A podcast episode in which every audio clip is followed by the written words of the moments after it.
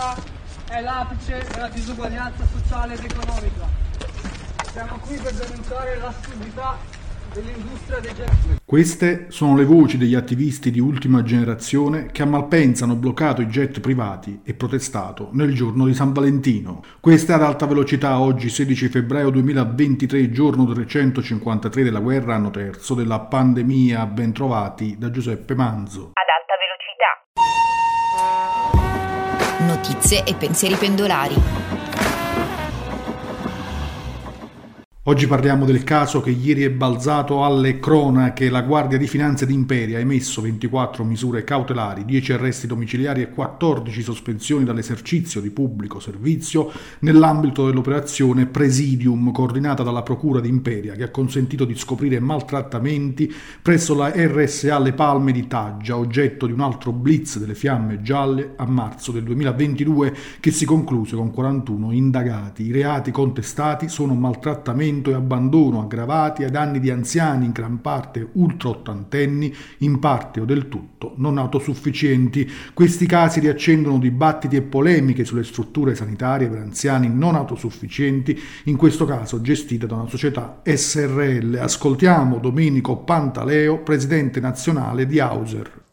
Anche questa vicenda, come tante altre, di questo tipo, di maltrattamenti, di vessazioni, di abusi, di mortificazione della dignità delle persone, perché stiamo parlando di anziani con una loro dignità, richiamano la necessità di una profonda riforma dell'RSA. L'abbiamo visto durante la pandemia, ma il dopo pandemia non è che sia migliore. Senza fare di tutto erbo un fascio, perché ci sono anche strutture che abbiano qualità, competenze, professionalità, rispetto della dignità umana, ma tante altre sono improvvisate, sono strutture per far soldi per fare profitti. E quindi io penso che oggi c'è la necessità dentro un'idea nuova. Penso alla legge sulla non alla non autosufficienza, la medicina territoriale. C'è bisogno di una riforma profonda dell'RSA strutture in cui le persone devono poter conservare la propria libertà, la propria autonomia, l'idea sostanzialmente di mini appartamenti all'interno di queste RSA, i servizi, il rapporto tra queste strutture e ciò che c'è fuori, insomma,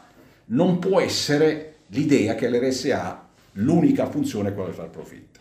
C'è poi la questione del personale, della qualificazione degli operatori in queste strutture. Su questo punto parla Fabio Matascioli, psicologo esperto di demenze e presidente della cooperativa sociale TAM. Al di là dei fatti delinquenziali che ovviamente colpiscono in seguito ai ripetuti maltrattamenti che emergono dalle indagini in Liguria, quello che più colpisce è probabilmente oh, qualcosa che non è evidenziato in maniera diretta diretta, ma che probabilmente eh, è presente da un punto di vista implicito, ovvero la mancata preparazione eventualmente di personale che spiegherebbe eh, del personale socio-sanitario coinvolto nelle attività dell'RSA in questione, il che in una qualche maniera spiegherebbe eh, l'accanimento con il quale determinati maltrattamenti eh, vengono effettuati su persone fragili. La gestione di pazienti con demenza presuppone una preparazione ad hoc perché eh, sono pazienti eh, e, mh, ad alto impatto da un punto di vista emotivo emotivo e ovviamente eh, portano a un eventuale grosso rischio burnout degli operatori per il quale un processo di formazione continua è necessario affinché eventi del genere non uh, si ripetano e non accadano. Questa puntata termina qui, vi ricordo dalle 12 notiziario GRS online con le 6 notizie di attualità dall'Italia e dal mondo. Siamo anche su Facebook, Twitter, Instagram e TikTok. Prima di salutarvi, Ecco cosa diceva Simone de Beauvoir. Gli anziani sono degli esseri umani, a giudicare dal modo con cui sono trattati nella nostra società è lecito dubitarne. Giuseppe Manzo, Giornale Radio Sociale.